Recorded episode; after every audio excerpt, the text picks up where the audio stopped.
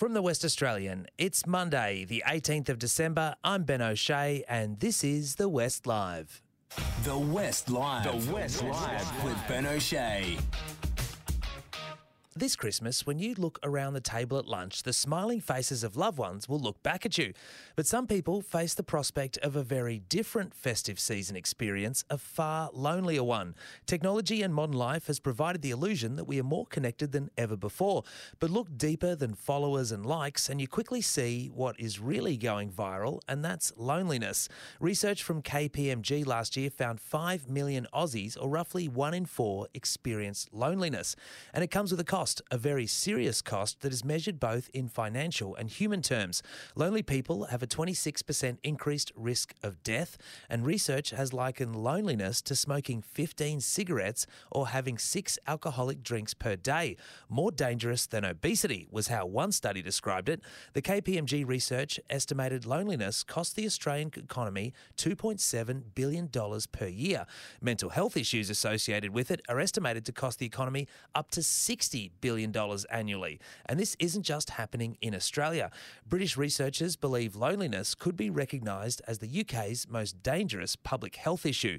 In jurisdictions around the world, health authorities talk of a loneliness epidemic, which has only gotten worse after the COVID 19 pandemic.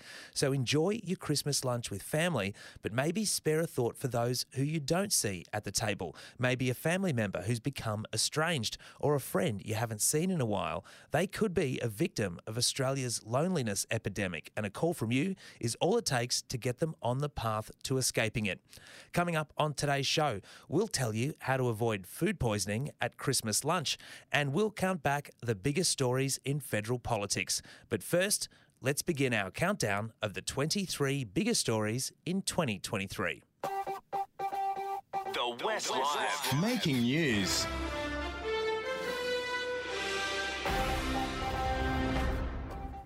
And joining me in the studio is Sunrise correspondent Matt Tinney. And we've got something exciting this week for the last week of the West Live in 2023. We're going to count down the biggest news stories of the year. And we're not just going to do a top five, we're not just going to do a top 10 like other media outlets. We're going to do the top 23 in 2023. I love it. Was there a meeting that decided this? No, I just whipped them up. I just whipped up the list myself. But Good idea.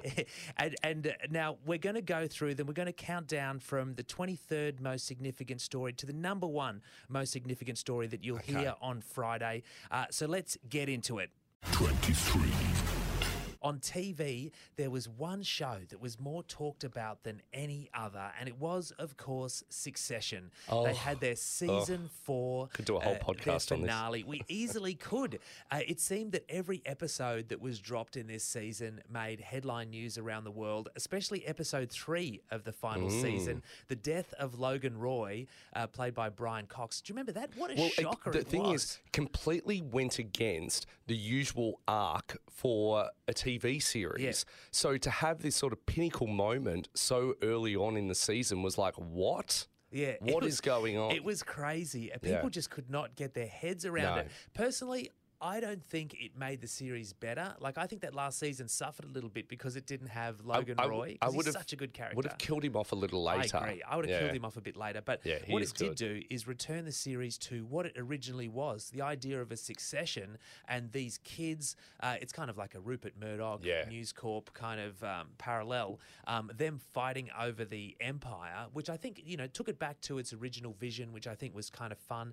And, and then Who's the your favourite character? Oh, it changes from week Oh, to really? week. Like I love, I love the dynamic between Tom and cousin Greg. Like they always, they always crack me up. The Bobbsey And- twins. yeah, yeah, yeah. And, and and Tom and his little Greglets. Oh, and, I love Shiv. Oh, Shiv, I think is amazing, Yeah. played by our very own Sarah Snook. Yeah, so good. uh, and Kendall, I feel so sorry for him. You know, he always tends to lose out. Um, and uh, Kieran Culkin as Roman is also Oh, Genius. hilarious. The lines And the that show- relationship between Oh, him and um oh god no, Jerry. Jerry yeah yeah, yeah. It's so, it's so such a clever show. Like it, it will absolutely go down as one of the greatest shows in the history of television. Vote for me. Just please, vote for me. Shiv, vote for me. No. Yes. No. Shiv, don't do this. No. You can't do this, Shiv. No. Yes. Absolutely No. not, man. No. Absolutely not. No. Why? No. Why? What? Just I love you. I really, I love you, but I cannot stomach you. The finale, though, one of the all time feel bad finales. Yeah. Like, there were no winners. Everybody lost. Well, I guess the one person left standing was Tom. He's the one who Yeah. ended up uh, inheriting the crown. Uh, and there was that, that final kind of sequence where you see him driving off in the back of a, uh, you know, a town car with Shiv. And it, he's clearly now in the position of power in that relationship after previously not wearing the pants. Mm. Yeah. Uh, Roman was sitting alone in a bar, sipping a martini, sort of smiling ruefully. And then that sort of really depressing image of Kendall walking through the park, um, looking at the Hudson River, looking just completely distraught as he sat there in that final shot of him looking out over the river. What a show it was. They don't make many like that, that's for sure. Yeah, and it just goes to show, you know, you can have all the money in the world, but it doesn't bring you happiness. Now, who could forget the Chinese spy balloon Oh, that flew oh, across North America? What a saga. It became it became internet famous. It was the subject of memes. It featured on US chat shows. Uh, it, it was it was on Saturday Night Live. Uh, everybody around the world was fascinated in this uh, spy balloon that was just because it was moving so slowly. Yeah. It started above North American airspace in Alaska, went across Canada, and then down through the US. And it was just traveling so slowly that And your average- TV network's just like tracking it. Yeah. Every day it was like spy balloon watch, and Yeah. members of the general public who were taking photos with their phones Yeah. were excited on social media when they spotted the balloon. Uh, and then the US Air Force shot the thing down uh, off the coast of South Carolina. It was pretty embarrassing for Beijing, though, right? Yeah, yeah, yeah. And, we still don't know exactly. We still don't know exactly what the point of it Mm. was. Um, The US recovered the uh, the equipment and they and they investigated it and said they didn't think that it was doing much surveillance, um, but it did have a bunch of equipment on board.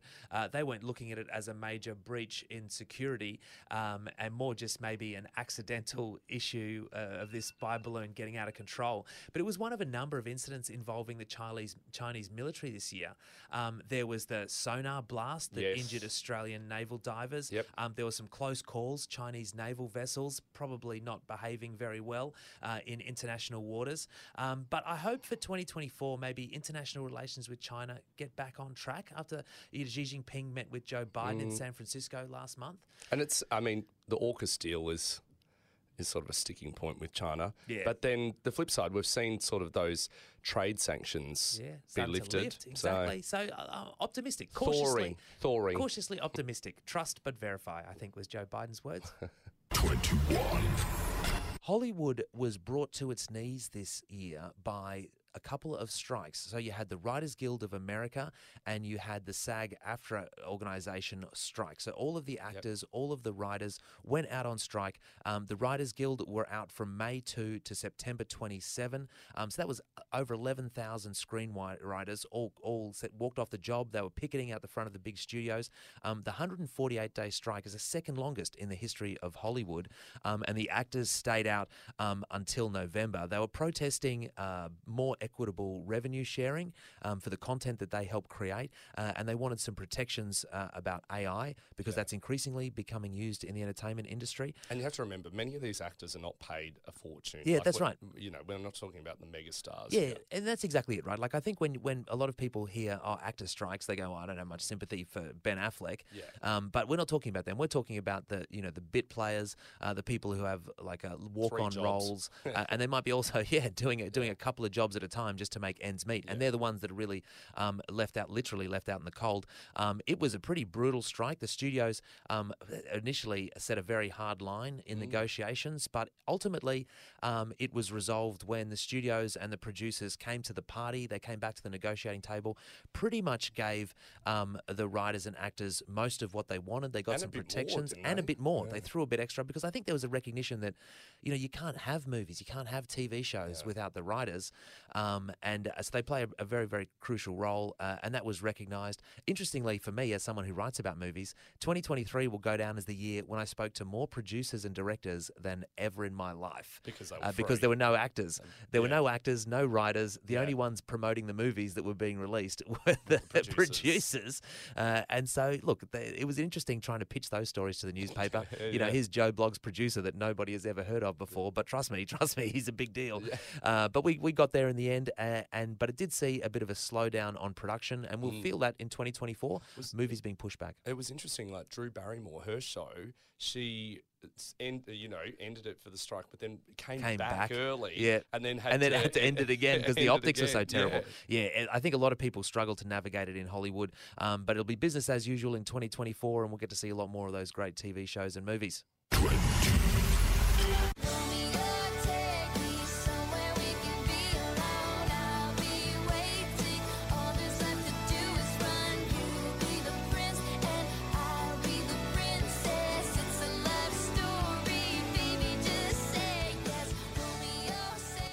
The biggest stories this year that transcended pop culture and really probably became bigger than it really deserved to be uh, was this romance between Taylor Swift and Travis Kelce, which capped the most incredible year for Taylor Swift. So let me just run through some stats for you, Maddie. So she had the highest grossing concert film of all time with her Eras Tour concert film, 250 million US dollars that generated at the box office. Uh, her Eras Tour uh, that that film was based on broke a record as well. It crossed the $1 billion mark, US dollars. So That's what's one and a half billion Australian dollars Yep. this year. Just incredible. Um, but there's been so much talk about her relationship with the Kansas City Chiefs tight end, Travis Kelce. And what have you made of that this year? I think it's been fantastic for NFL and for Taylor Swift. It's been amazing. And, you know, when she did uh, that concert as part of her Eras tour where she changed the lyrics to the Yes. song, you know, Karma is the guy on the Chiefs, it's, uh, it was just brilliant. I think it's been fantastic to watch. Um, and it's so wholesome, isn't it? Yeah. You know, and th- that's the thing about Tay Tay. You know, she's got these sort of edgy sides in her songs, but it's very wholesome. Everyone can follow her. And Travis Kelce just seems like a nice guy. That's kind of my impression Yeah, of him. that's it. Like the last time I remember a big celebrity relationship uh, at this sort of level was, you know, maybe like your Kanye West and Kim Kardashian, but there was not the same Yeah, sort of no, no. wholesomeness around it. you Not know the what I mean? same Like you didn't necessarily feel just There's joy. nothing wholesome about No, that one. There was whereas every time you see Taylor Swift in the stadium watching Travis play, and when he does something good, which he does quite a lot because he's an insanely good NFL player, you see her. She's just so happy and cheering along.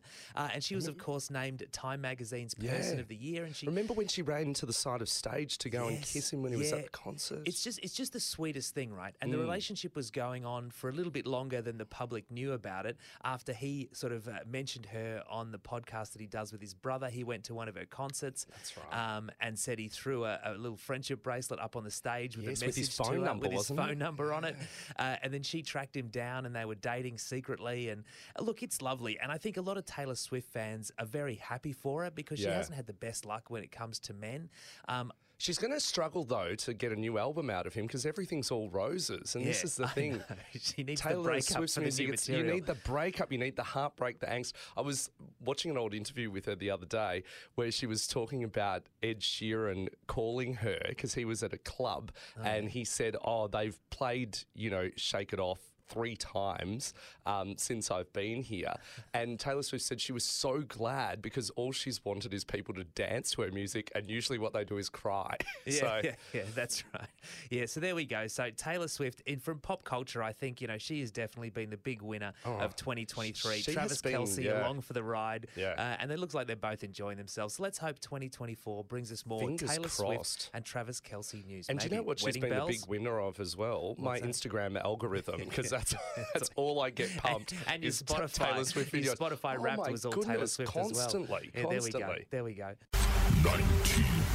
Now, this story was a fascinating one this year. The story of Kathleen Folbig. Uh, she was reviled as a baby killer. At one point, she was considered Australia's most hated woman when she was convicted in 2003 of murdering three of her children and for the manslaughter of another. Um, but this year, we saw she was pardoned and released from prison in June after 20 years behind bars. And then this month, her convictions were quashed by an appeals court, which is a very rare step indeed, after an inquiry examined new scientific evidence and found there was now reasonable doubt about her guilt. Um, what did you make of Kathleen Folbig's story? There's a fascinating Wow, interview on Spotlight as well. Fascinating, fascinating. Uh, I believe her. Yeah. I totally believe her. And I think it's interesting how science over time is changing Yep. um, that justice world, that crime world. Um, and just to think that she was locked up for that time 20 years. for something she didn't do. Yep, and now that that conviction has been quashed, it opens uh, the door for a compensation payout. And legal experts are saying this could be a record payout um, for wrongful conviction. After you know 20 years behind bars, you would certainly hope that uh, she's in line for a pretty decent uh, compensation payout. And I think we'll get that sooner rather than later in this case. And you think she did that interview, the spotlight interview um, with Nat Barr, and she sort of said that that's going to be it. Like she doesn't want sort of all the attention or anything. Yeah. She just wants a quiet life now, and, and who could blame her? Thanks, Maddie. Well, we'll come back tomorrow with more of our countdown of the 23 biggest stories in 2023. You're listening to the West Live. Food poisoning is one of the most common illnesses in Australia, with an estimated 4 to 7 million cases of foodborne illness each year. The bad news is, according to the Food and Safety Information Council, cases of food poisoning rise over Christmas. Here to help you avoid it is expert in antimicrobial resistance and CEO of biotech company Lixa, Dr. Maud Eijkenboom. Good morning, Maud. Good morning, Ben. How are you? Yeah, good. And so nobody likes getting food poisoning, but how bad can it get? What's the worst case scenario? Oh my gosh, the worst case scenario. You're really stepping on it now. Like you, you could have blood in your stool. It could be um, um, full on, and it can spread as well, um, depending on uh, what's the cause of the food poisoning. Yeah, and it's extremely contagious, is that right? It can be very much if it comes from a bacteria. It's um, yeah, you got to watch Yeah, so where you're bringing it. so you definitely don't want to bring it to cr- the Christmas lunch table and then have your whole family go down. So you've got some recommendations to help prevent spreading airborne illness to your loved ones at Christmas. Where should people start?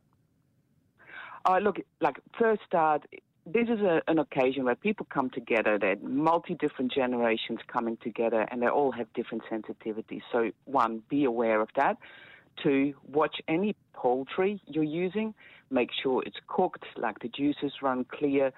Um, avoid that the food gets longer than two hours out of the fridge. So make sure it goes back into the fridge, that you have lots of space. And of course, like clean your hands, clean your spaces. Um, don't mix raw with uh, cooked.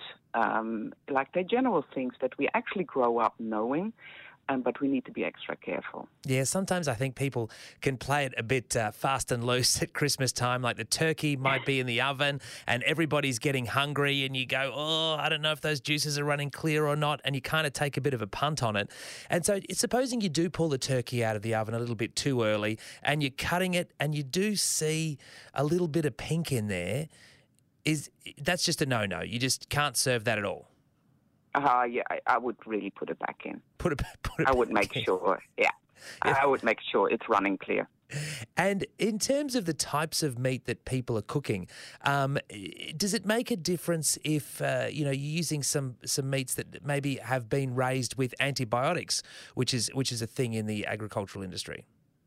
Ah, yes. Look, I would prefer antibiotic-free all times because uh, the antibiotics can also generate more resistant bacteria. So you might actually get yourself a bacterium that's even worse. But also, you take you eat the antibiotic, so then your own bacteria are going to respond to that, and then you might get uh, within your own body reactions. Yeah, right. That's a good tip. Uh, and talking about tips, does it make a difference, you know, where you source your food from? Um, because these days, you know, you go into the supermarkets and you know you might be you might be looking at uh, the locally sourced prawns and crayfish might be a bit more expensive than the stuff that's uh, frozen and, and imported from overseas. Ah, look, um, I would uh, definitely prefer local. We've got amazing produce in WA. Um, it's shorter path to actually get to your table, so it's not traveling through heat. It doesn't have to be frozen. But also, there are different food standards in other countries, and they often come with pesticides, with antibiotics. Um, I would be really careful. I would prefer to to source them locally.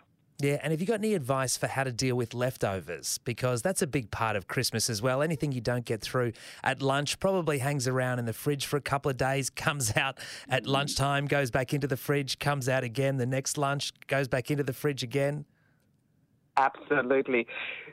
If it's um, food that's been out all day, I wouldn't keep it longer than perhaps the next morning. Like uh, food that that's cold that's been left out um, a few hours, let's say that. But um, if we talk about uh, food that needs to be reheated, make sure it actually gets reheated properly. And I would not keep anything for very long. You would really want to try and use it up.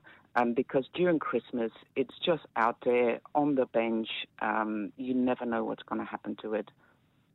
Yeah, yeah, that's uh, like I'm. I'm very, very careful when it comes to leftovers. Uh, maybe had a couple of bad experiences that I'm still traumatized from. Oh. Uh, and now here's a question for you, without notice.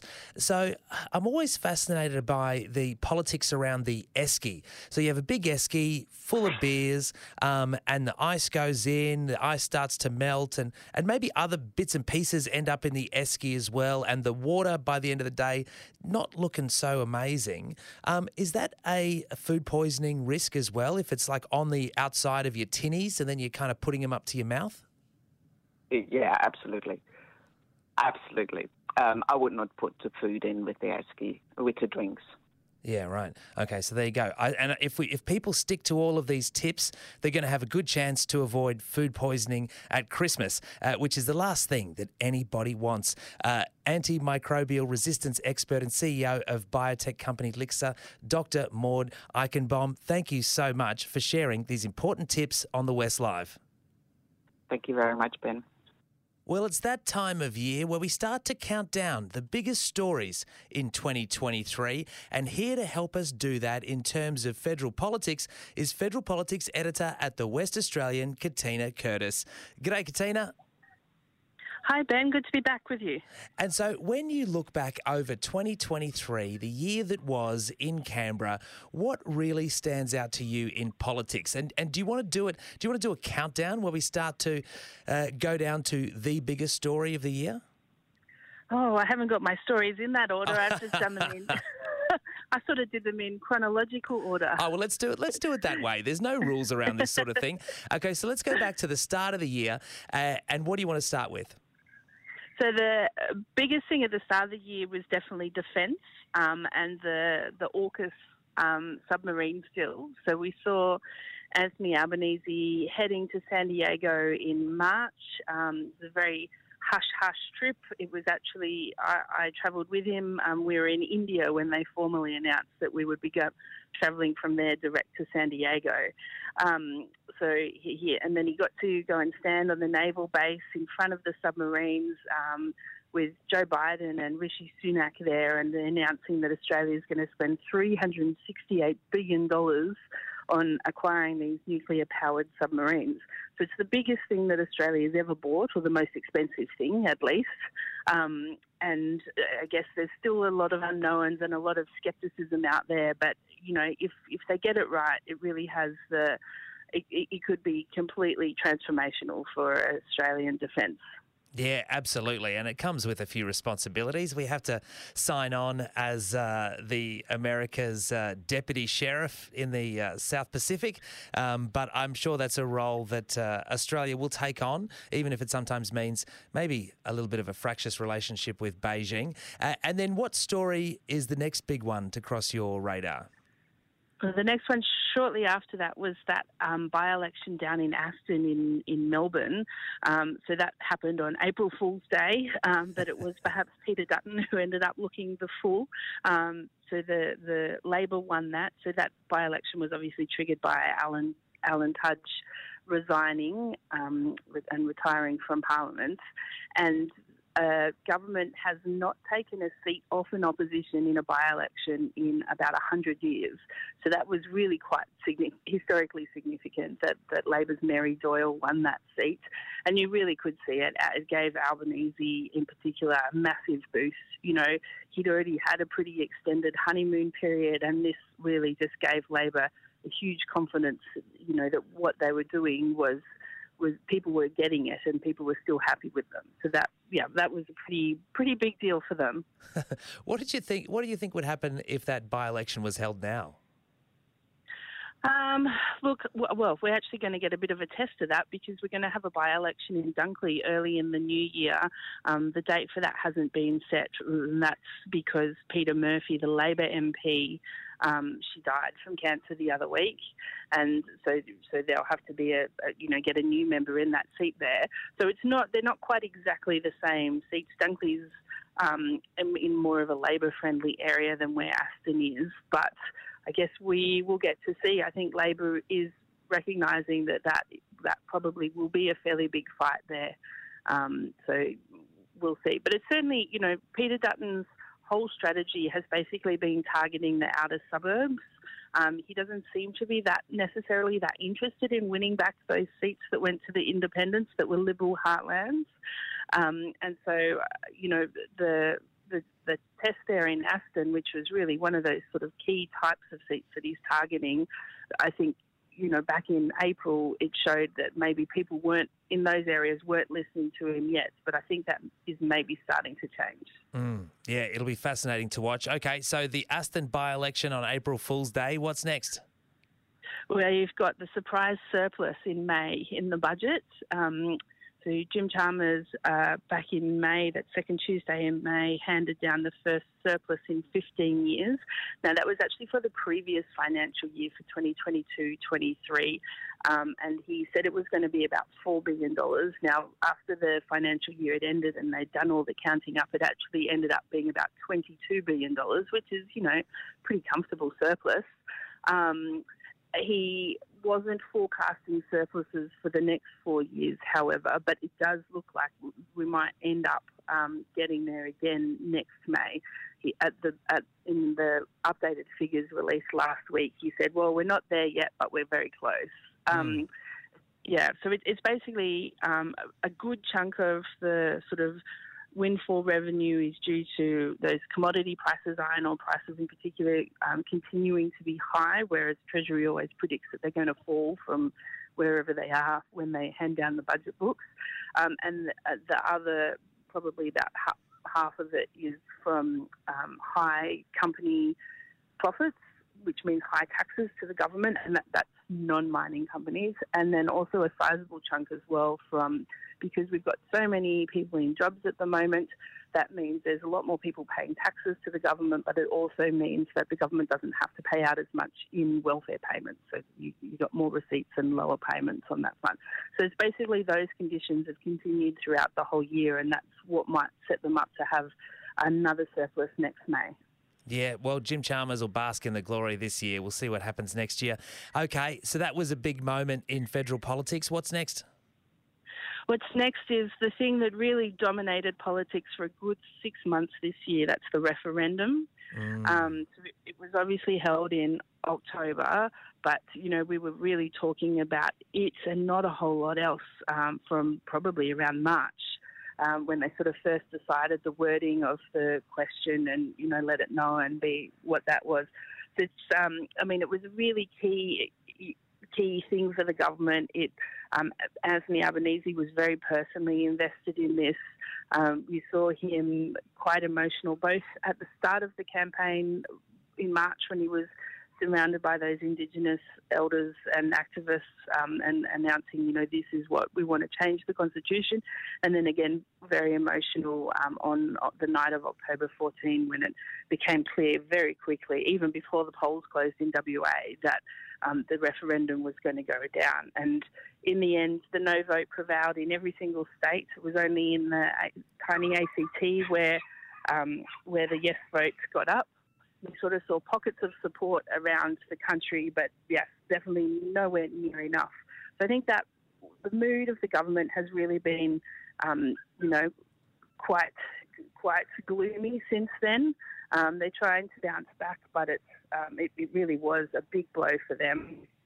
Um, it will be interesting to see kind of, I guess, how this plays out next year. You know, a lot of people saying, well, we need to have the reset over summer um, and that it probably won't have an electoral impact, but it's, it's certainly dented their confidence.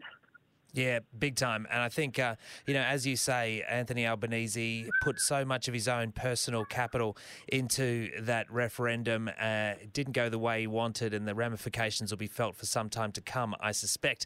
Okay, The Voice was absolutely one of the biggest political stories in 2023. What else have you got for us?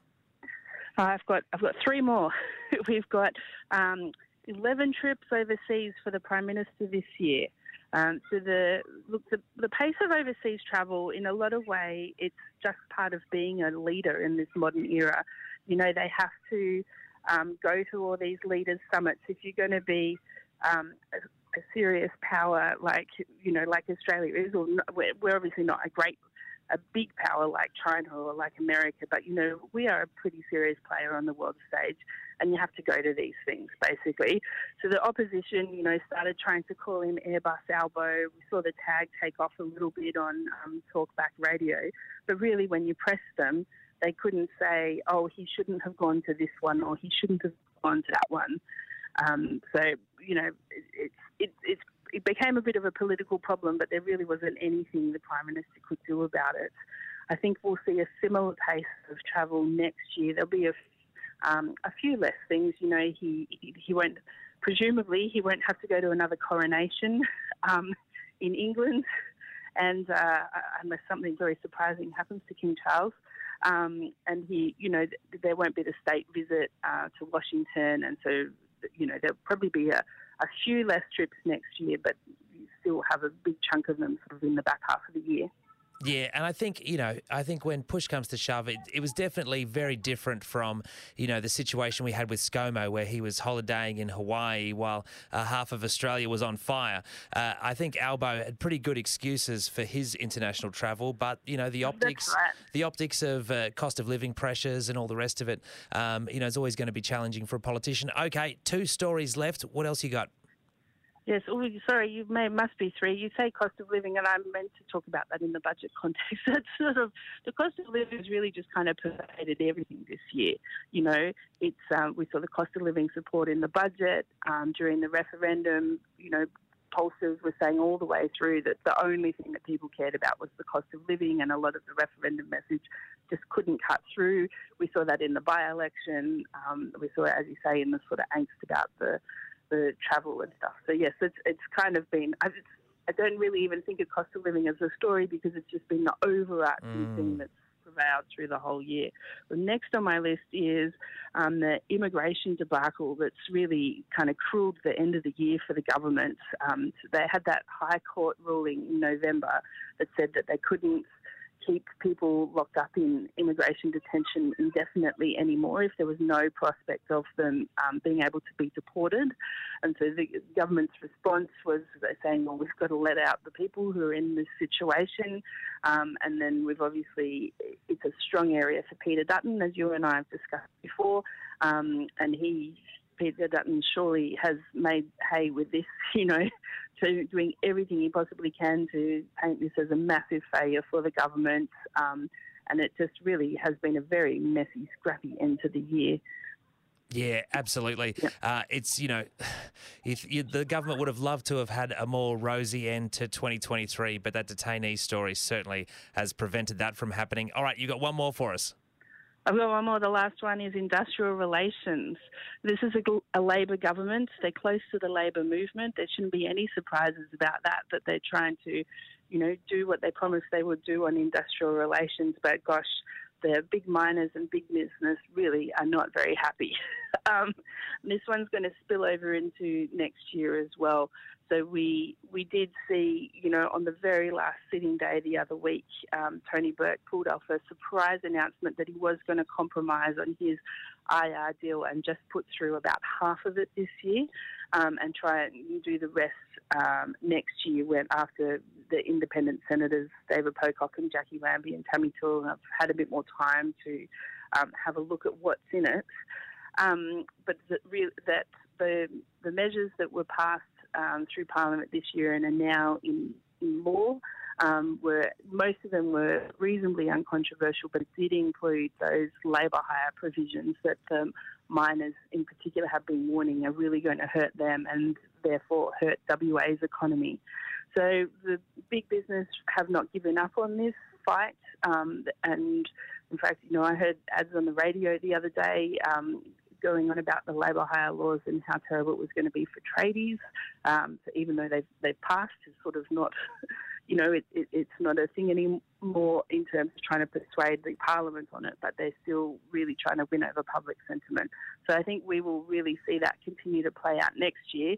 But it definitely took the government back onto its its strong ground and the story it likes to tell right at the very end of the parliamentary year. Yeah, uh, that story is definitely going to rear its ugly head in 2024. There's no doubt about that. Katina Curtis, Federal Politics Editor of the West Australian, over there in our Canberra Bureau. Uh, thank you so much for recapping a huge year in federal politics. And we really appreciate you spending the time to call us in to the West Live and keep us up to date on what the pollies are up to in Canberra. You have a great Christmas, and we'll talk to you again in the new year. You too, Ben, and to all your listeners. Have a great break. Sport. The rebranded West Test is in the history books, and here to unpack all the action is the West Australian's online sports editor, Chris Robinson. Robbo, welcome back. Morning, Ben. How are you? Good, mate, good. And so you were out there up the stadium, Yes. is that right? Yes. Uh, and so the Aussies won. Not a huge surprise. No. Uh, were you surprised at how dominant a performance it was? Uh, not really, to be honest. I don't think anyone was. Yeah, we're talking about an all-time Australian lineup here that's coming fresh off winning the World Test Championship, uh, securing the Ashes over in England as well, and a Pakistan team that doesn't tour particularly well at the best of times, and we're probably missing a couple of guys as well. So. Um, I was kind of impressed with the way Pakistan were able to hang in there for the first couple of days. They were able to keep it somewhat interesting, and then really the cream rose to the top as we uh, as we all expected it would. Okay, well, let's go through some of the hits and misses of the West Test. Uh, let's start with the, you know, the rebranding. Yes. Uh, so, do you think that was successful? Do you people Um, got on board? Yeah, oh, I mean the proof is in the pudding with the crowd numbers. I think um, they were probably a little bit shy of what we had been hoping for. Christina Matthews, the outgoing WA cricket CEO, had said that they were hoping for twenty five thousand on day one, which was a very ambitious target. Um, they ended up getting, I think it was sixteen or seventeen thousand for day one. Across the four days, they ended up just shy of sixty thousand. It was sort of fifty nine and a half thousand. Um, I think I think the most disappointing crowd for me was probably yesterday when you consider day four, it was all set up. Steve Smith was at the crease, one of Australia's greatest ever batsmen, and then the prospect of Mitch Marsh going nuts later in the morning to try and set up a declaration target, and then Nathan Lyon, of course, um, about to take his 500th wicket. Um, but they were able, only able to get just over 9,000 there yesterday um, on the Sunday session. So I thought that crowd could have been, really could have been kind of double that. Um, but I don't know. The, the, the, the crowd issue is an interesting one. I think one of the things that gets overlooked with WA crowds as opposed to crowds across the rest of the country is I think WA is the only state that doesn't pause district and community and club cricket across the ah. weekend where the test is in their town. Which is just such a no-brainer crazy, when you think about it, because it's kind of like in this era of asking a question of who's going to spend eight hours watching cricket. The answer is, well, people who spend eight hours playing, Playing cricket, cricket, yeah. every weekend. So that seems like a no-brainer to me that you'd put that on pause and say, hey, come and watch our test match when it's in our hometown. Yeah, yeah, that makes perfect sense to me. Um, and now, uh, it certainly did look empty, Optus Stadium. Um, it's and it's games like this where you wonder, you know, the WACA is probably a better option, right? Like it looks more full. Maybe you couldn't do it because of the renovations that were happening there. Is that part of the decision making? Yeah, you definitely couldn't do it because of the renovations. I think, yeah, I, I, I- I love the WACA and I love the character of it and I love the history of it. I think we, we do tend to look at it a little bit with rose coloured glasses when it comes to facilities and the lack of shade and all that all that kind of stuff. So There's no shade. yeah, but but I take your point absolutely. Like sixteen thousand there on day one. If you put sixteen thousand into the WACA on day one, the place is heaving. Yeah, the it's a vibe great would be atmosphere. amazing. It looks, you know, it's eighty percent full or whatever it is. Whereas sixteen thousand at Optus, when it's you know, two thirds empty essentially, um, has a bit of a different feel to it. So they're, they're kind of caught in the middle. Optus is definitely more, venues. more comfortable though. There's no doubt about that. no question. And even if there's only ten thousand people there, you have a whole have a whole wing of the stadium to yourself. uh, and in terms of the cricket itself, so let's let's go through the innings. So the first innings, uh, a pretty good performance uh, by Australia with the bat, uh, headlined of course by David Warner's big ton. Yes. Um, there was a lot of talk about the stoush with Mitchell Johnson, and Mitch doubled down again with his next column. Uh, how would how would you rate David Warner's performance, and you think it sets him up for the summer? Yeah, I mean, it, it, it should. And basically, David Warner did what everyone expected David Warner to do and what David Warner has done for a long time now, which is particularly on our home soil. Um, just punish inexperienced attacks and, and tour, touring attacks that don't really know the best of the conditions here. Dave Warner knows exactly how to play these fast and bouncy, bouncy pitches, and he's done that for a very long time. Um, so that that wasn't really the knock on him coming in. The knock on him coming in was if he's finishing up, is it time to look somewhere else? And particularly given his really modest record everywhere else across the past two years. Um, but the fact that he got the opportunity, I think he was always going to cash in. You could sort of see it very early on, um, and then made a very pointed celebration upon reaching his 100 in the direction of the media facilities there at Optus Stadium.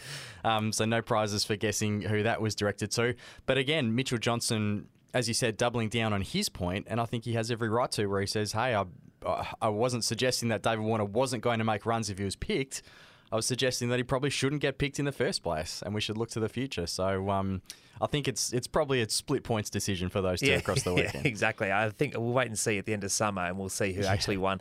Uh, and then the Pakistanis in their first innings, a couple of good starts, but uh, probably just couldn't capitalise and, and left a few runs uh, on the board. Yeah, and I mean this is this is going to be the case for Pakistan. Again, they just don't have that experience. It's so hard for for teams that don't have experience in Australia because the decks are just so different to what they're used to on the subcontinent.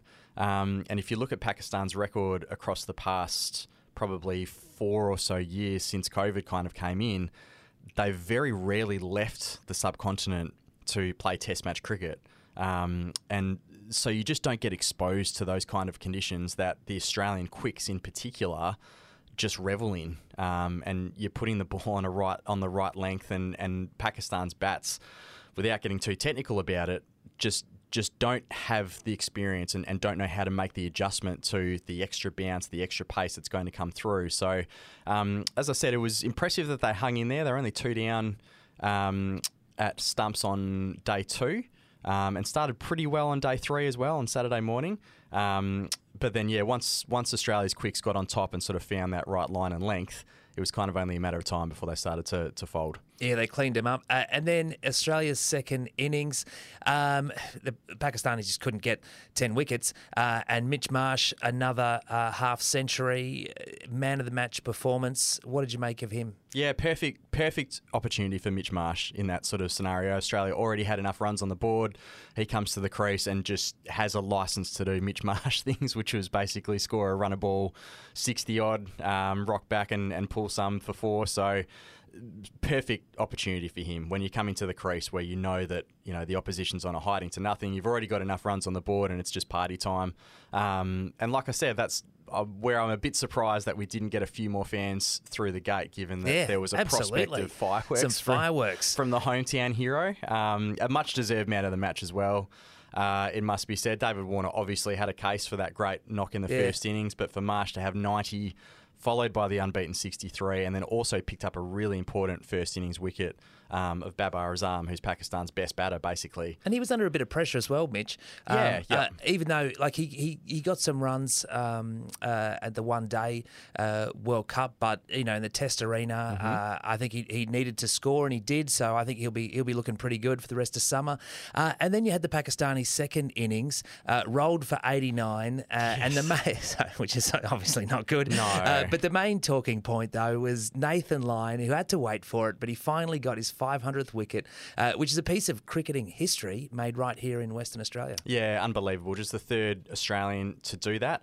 Um, and you're right, he had to wait for it because the quicks were so good, and it was very hard for Pat Cummins to insert him into the attack when the Quicks were He just couldn't get the ball out of their hands. Mitch Starc took three wickets early. Cummins bowled a beauty to Babar as well to get him out. So um, when Lyon finally got his chance, there were a couple of there were a couple of half shouts, and they had one DRS that was turned down, and then the eventual 500th getting it on DRS, which is a little bit anticlimactic um, when you consider the the nature of the occasion, but got a really good ovation as he should um, because an incredible effort, and I mean if you look at his career and where he's come from, and if you told Australia that only four years after Shane Warne retired, that they would find a spinner who could get 500 plus and at 500 and counting, um, and become one of the greats of all time, you would have taken it in a heartbeat. So incredible for Australia to keep that spin legacy rolling, albeit a very different bowler and a very different character.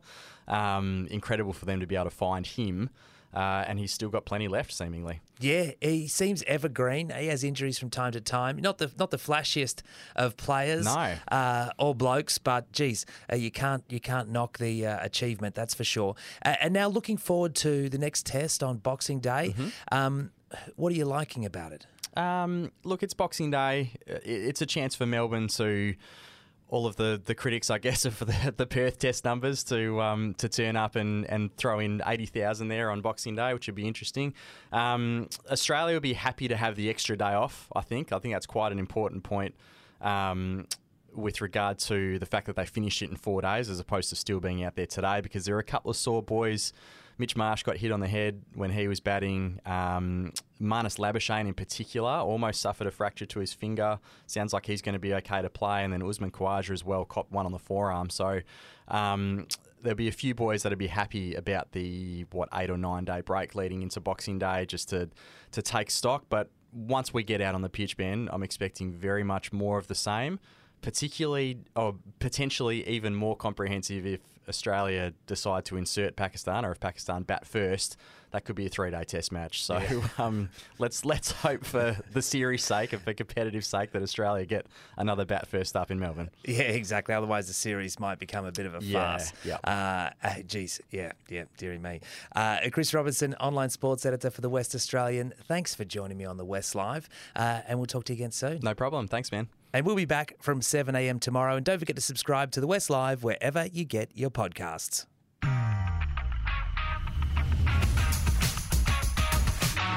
You've been listening to The West Live with Ben O'Shea. If the story behind the story matters to you, then you can count on the west.com.au to deliver.